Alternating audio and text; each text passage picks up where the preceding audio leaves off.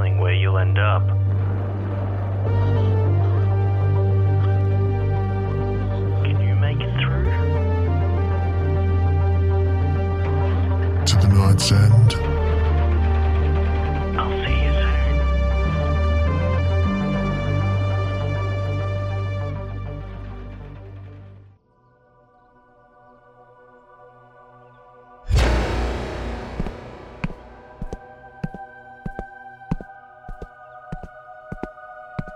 Redemption is available for all. Be still, Sebastian. Prayer will be your savior.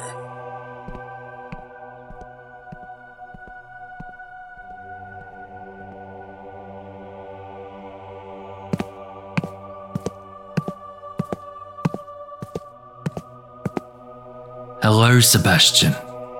My name is Jimmy. How are you? Uh. Hello. I, I thought I was the only one here. We are here to collect seals to lock in the darkness and release the townsfolk. Seals? I- I'm sorry. I do not know what you speak of. That's okay. Couldn't help overhear the father speaking to you about redemption. Redemption for what? Does it have to do with the High Priestess? Yes. She was. my one love. My all. Before we knew her for what she was, she seduced me. I was blinded by her spell and married her. I am from a wealthy family in Ravendown. We moved our family business to the town, and a large portion of the economy came from our family. We gave many of them jobs. How did she deceive you? She came to our house one stormy night, seeking refuge. She was disguised as a sweet, fair maiden. She made herself useful and joined the house staff.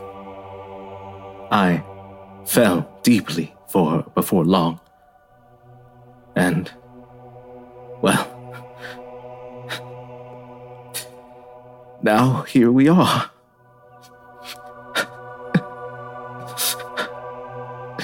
the things she made me do.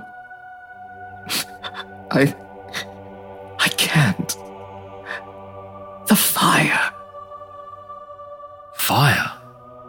What fire? I'm I'm sorry. I, I, I need to be alone. I bid you a good day. Okay. Same to you. There is another seal on this table, friend. Is there not one person that the High Priestess did not break?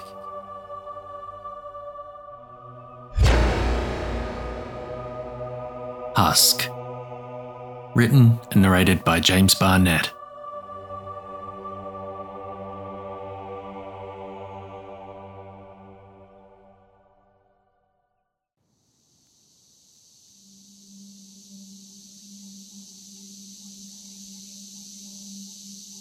It's the waiting that gets to me the most. Precious moments wasted in a time most crucial. Dusk and the valley is red. Dark storm clouds form overhead. The sound of cicadas invades the air and the shrill sound swells as they all click in the evening. The sound reminds me of moments before sleep. A low ringing that closes in my head, which could be the sound of silence slowly driving me mad, or just tinnitus. The sound becomes at times intolerable, like a mosquito in the night.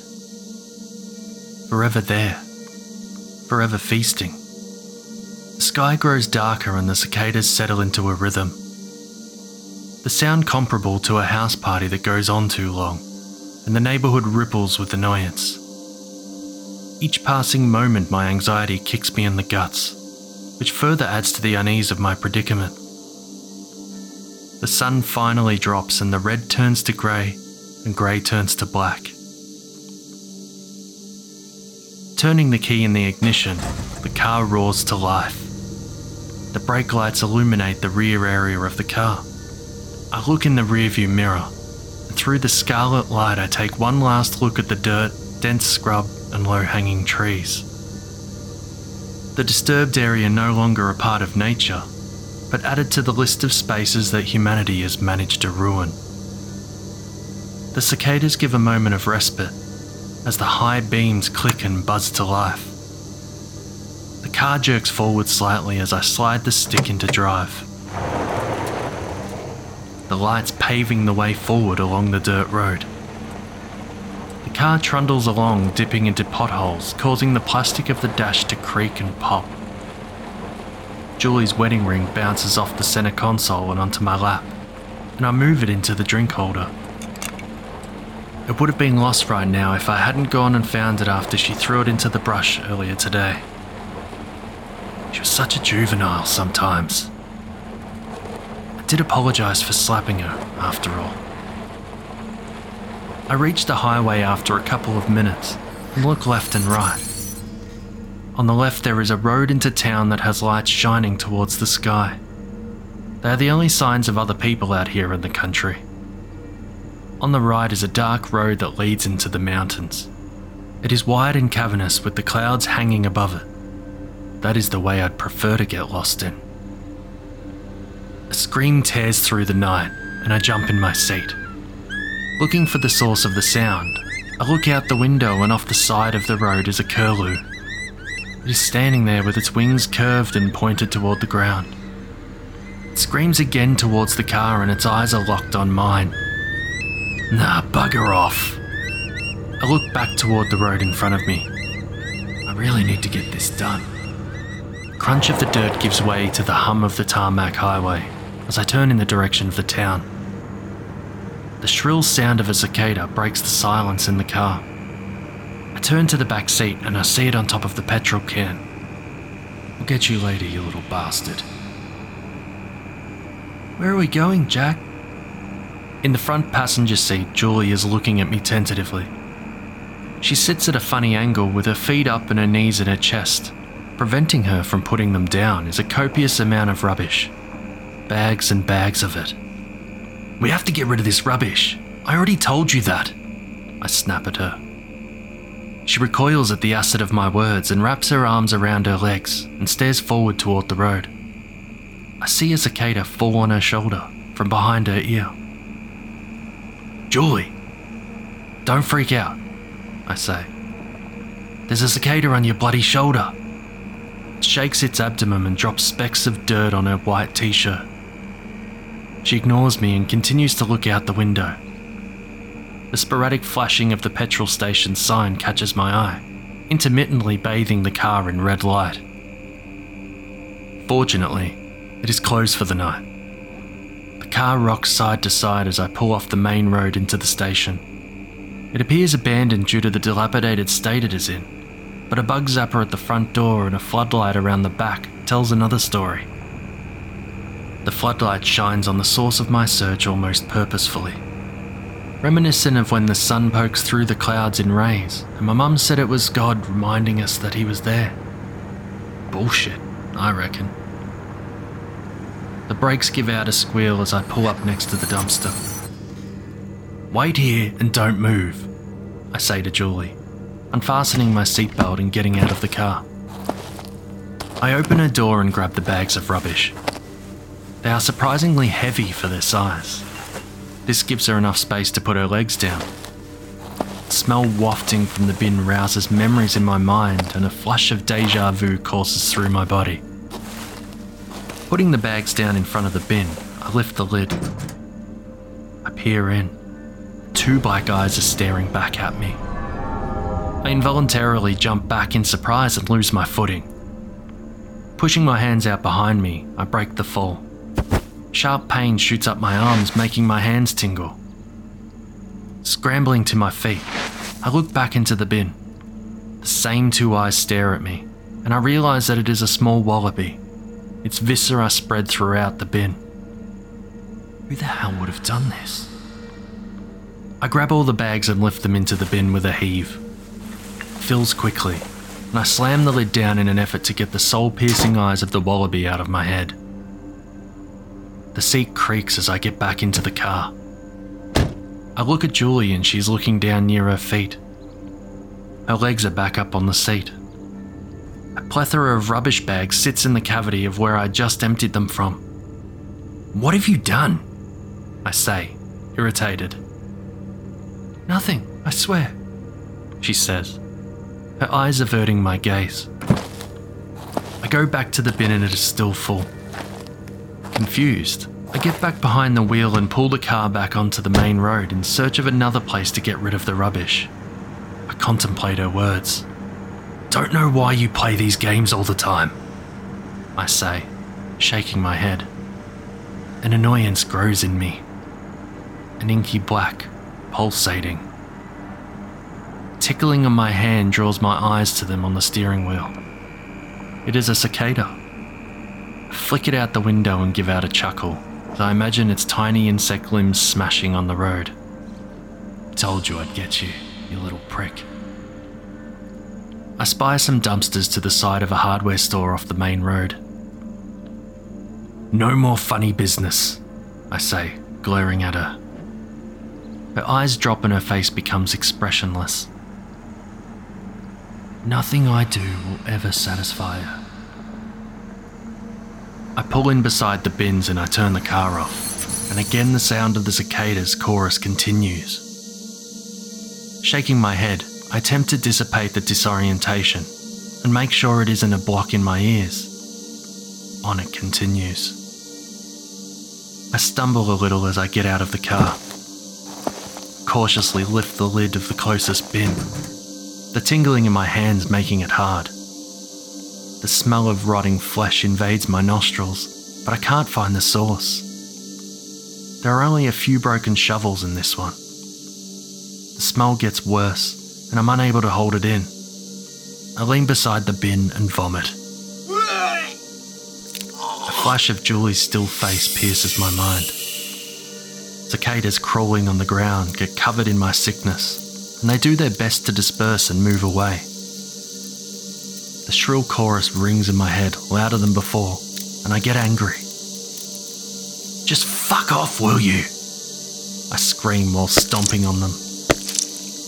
My shoes get covered in a mix of vomit and cicada remnants. Once I am satisfied with the carnage I have imposed on them, I turn back to the task at hand. Walking back to the car, I see Julie's expression is one of pity, which incenses my anger more. Don't look at me like that, I yell at her. A feeling of dread develops in the pit of my stomach. Her features drop flat and she stares forward out the front window. I wrench open her door while letting out a sigh, and again I empty out the bags of rubbish. These ones are far heavier than the last. Surprisingly, they don't break as I transport them to the bin. With the car emptied again, I close the bin lid and get back into the driver's seat. Turning in my seat to look at Julie, I can see that she is gone. And in her place are bags of rubbish. Looking around the car, I see that there is even more than last time. I cry out in frustration and punch the steering wheel.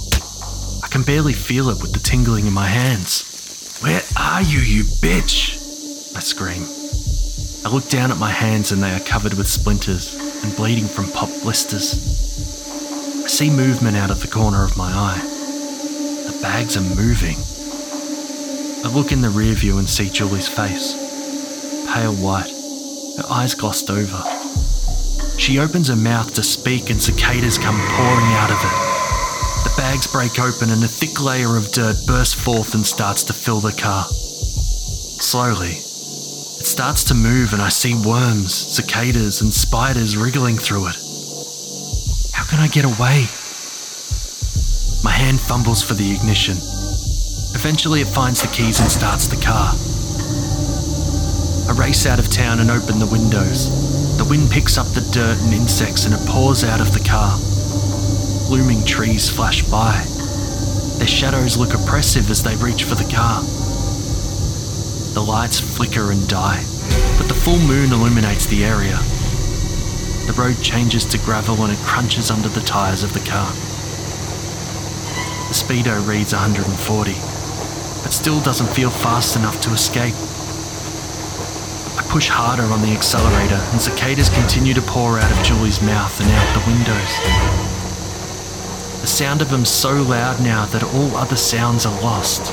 My hands bubble on the steering wheel, and cicadas break out of my skin. The tingling stops. Unable to take the noise anymore, I slam my foot on the brake. Dust flows through the car and its acidic taste is on my lips. It crackles like popping candy between my teeth and causes a memory to flash in my mind. I see Julie's half exposed body in the dirt, the bottom of a large hole in the ground. Her eyes stare blankly at the stars. A shovel is leaning against the tree. There are no tricks to erase me, Jack, she says, now back in the passenger seat. I reach into the back seat and fumble for the petrol can. The dirt now gone and is replaced with Julie's clothes. I grab the handle of the can and pull it into the front seat. I open the lid with ease in the absence of the tingling. I pour the petrol over myself, the cicadas, and the bags that are full of Julie's belongings. I give a hoarse cough as the fumes enter my throat. My lungs burn. It goes completely silent. I look around, and on the dash sits a cicada husk. I'm so sorry, I say, looking back into her eyes as a sob catches in my throat. I flip the lid on my Zippo and stroke her face with my other hand. Her neck has a purple ring around it. I flick the wheel on the flint, and the lighter sparks.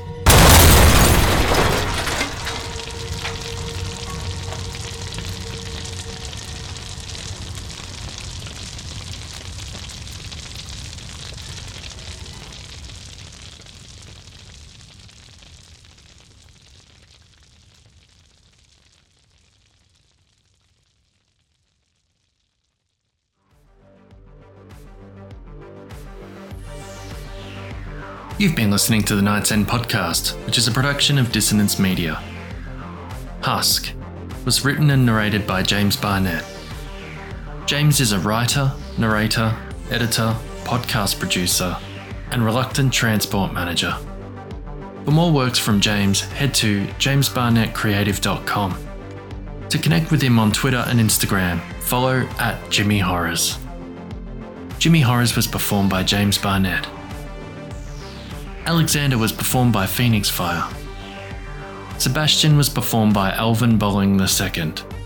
He is a mixed race American actor, singer, rapper, social justice advocate, Virginia native, voice actor, voiceover artist, creator and host of the Ghostlight Theatre podcast, and 2021 graduate of Virginia Commonwealth University with a Bachelor of Arts in Theatre Performance. Head to alvin2nd.com for more details on his projects. This episode was edited and produced by James Barnett. This is just another reminder that we are open for specific submissions at the Night's End podcast. We are now accepting Halloween themed stories for our Halloween special. We are also accepting ghost and paranormal stories for a secret project. Head over to nightsendpodcast.com for all details and to submit via our form. And as always, stay horrific, everyone.